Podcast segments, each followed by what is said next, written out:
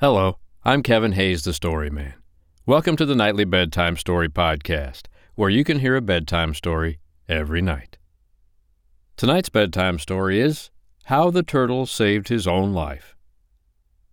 The king once had a lake made in the courtyard for the young princes to play in. They swam about in it and sailed their boats and rafts on it. One day, the king told them he had asked the men to put some fishes into the lake. Off the boys ran to see the fishes. Now, along with the fishes, there was a turtle. The boys were delighted with the fishes, but they had never seen a turtle, and they were afraid of it, thinking it was a demon. They ran back to their father, crying, There is a demon on the bank of the lake! The king ordered his men to catch the demon and to bring it to the palace. When the turtle was brought in, the boys cried and ran away. The king was very fond of his sons. So he ordered the men who had brought the turtle to kill it. How shall we kill it? they asked. Pound it to powder, said someone.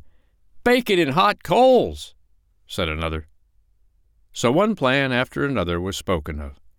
Then an old man who had always been afraid of the water said, Throw the thing into the lake where it flows out over the rocks into the river. Then it will surely be killed.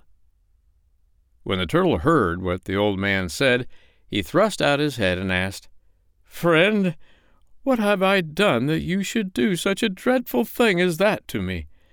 The other plans were bad enough, but to throw me into the lake! Don't speak of such a cruel thing. When the king heard what the turtle said, he told his men to take the turtle at once and throw it into the lake. The turtle laughed to himself as he slid away down the river to his old home. Good, he said.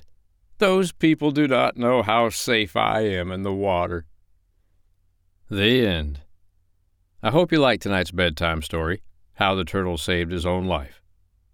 Well, things were looking pretty bad for old Mr. Turtle, until he came up with that great idea to trick those people into throwing him into the lake, which flowed right into the river, his old home.